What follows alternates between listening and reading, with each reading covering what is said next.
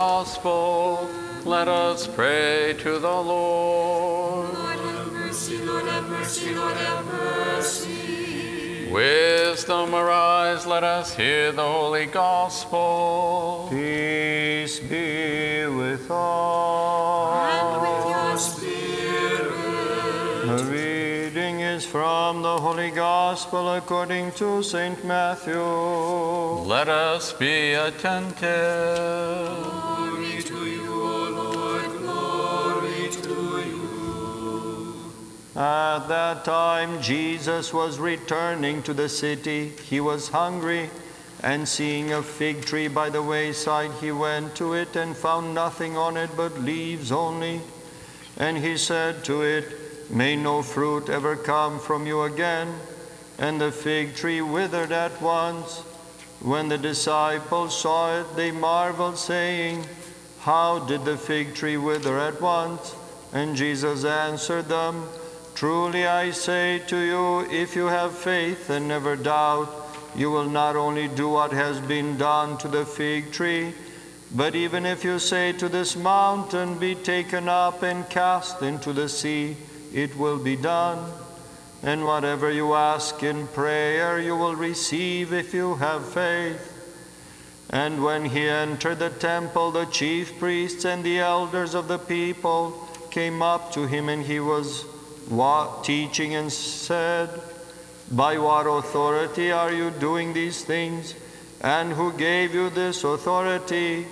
Jesus answered them, I also will ask you a question, and if you tell me the answer, then I also will tell you by what authority I do these things.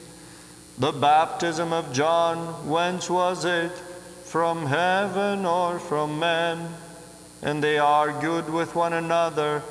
If we say from heaven, he will say to us, Why then did you not believe him? But if we say from men, we are afraid of the multitude. For all hold that John was a prophet. So they answered Jesus, We do not know. And he said to them, Neither will I tell you by what authority I do these things. What do you think?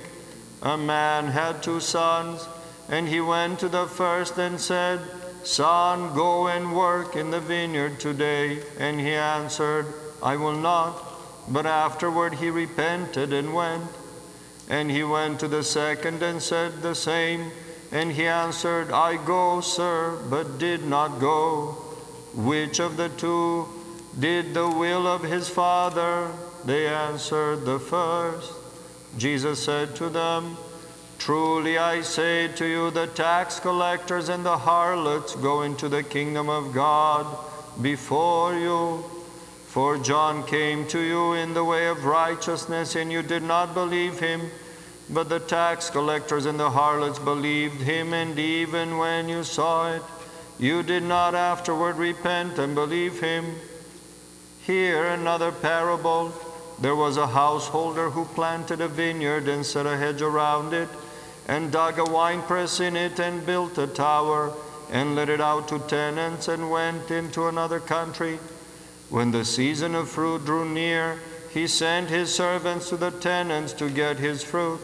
And the tenants took his servants and beat one, killed another, and stoned another. Again he sent other servants, more than the first, and they did the same to them. Afterward he sent his son to them, saying, They will respect my son. But when the tenants saw the son, they said to themselves, This is the heir. Come, let us kill him and have his inheritance. And they took him and cast him out of the vineyard and killed him.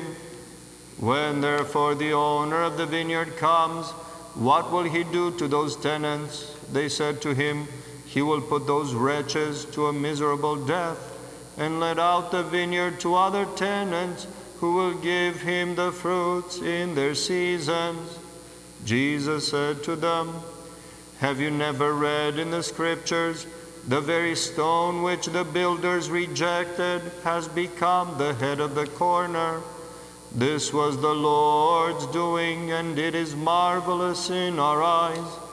Therefore, I tell you, the kingdom of God will be taken away from you and given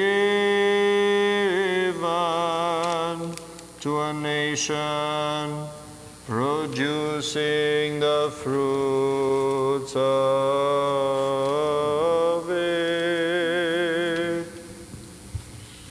Glory to you, O Lord, glory to you.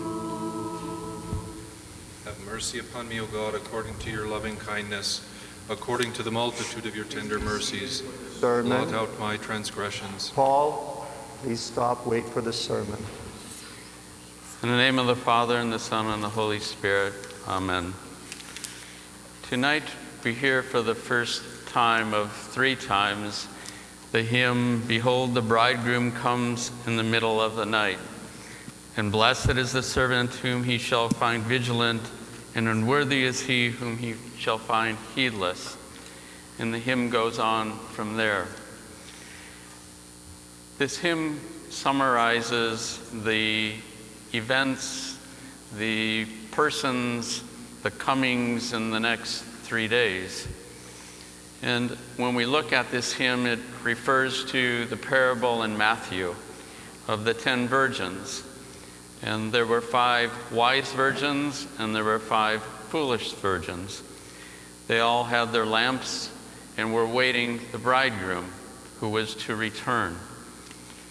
Yet they all slumbered, and then when the bridegroom came, they awoke to meet the bridegroom.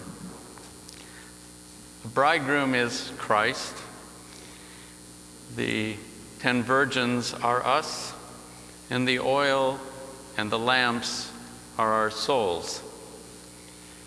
The Holy Fathers see this as a reflection of our spiritual lives. And the oil are those works that we have done in this life.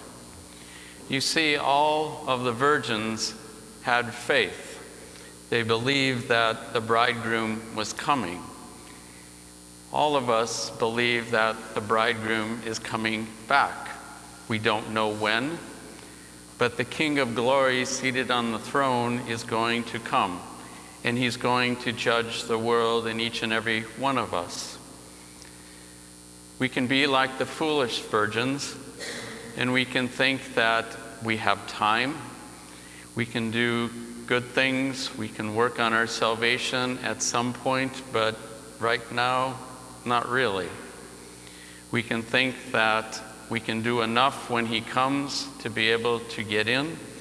Or we can also look at ourselves and think, well, I'm a good person, so that should be enough. Or we can look like the wise versions and say, My soul, you need to clean out a lot of the filth and the dirt and all the sin that lies there. And that's what we try to do starting so many, many weeks ago. We've tried to simplify our lives. We've tried to pray more. We tried to read scripture more. We tried to get away from the things of the world and direct our lives more towards Christ, to try to become more of an image of Christ. And that's really what Great Lent is about. But it doesn't stop this week, it doesn't stop on Sunday. It's supposed to be a transformation. We're supposed to be able to move from the point at which we're at now and continue to move forward to become more Christ like. And ultimately, when we look at our faith, we really don't know our faith until we're challenged, until we struggle. And that's what this week really shows us. Because as you look at all of the characters that we're going to meet along the way Judas, the high priest, the scribes, Joseph of Arimathea, Nicodemus, Peter, the, all of the other disciples, Mary, his mother. Throughout all of Christ's passion, his beatings, his whippings, the crown of thorns, the crucifixion, the agony, the suffering, we see what it means to believe in this King of glory. In order to believe in him, in order to stand by him, we're going to have to go through that same cross.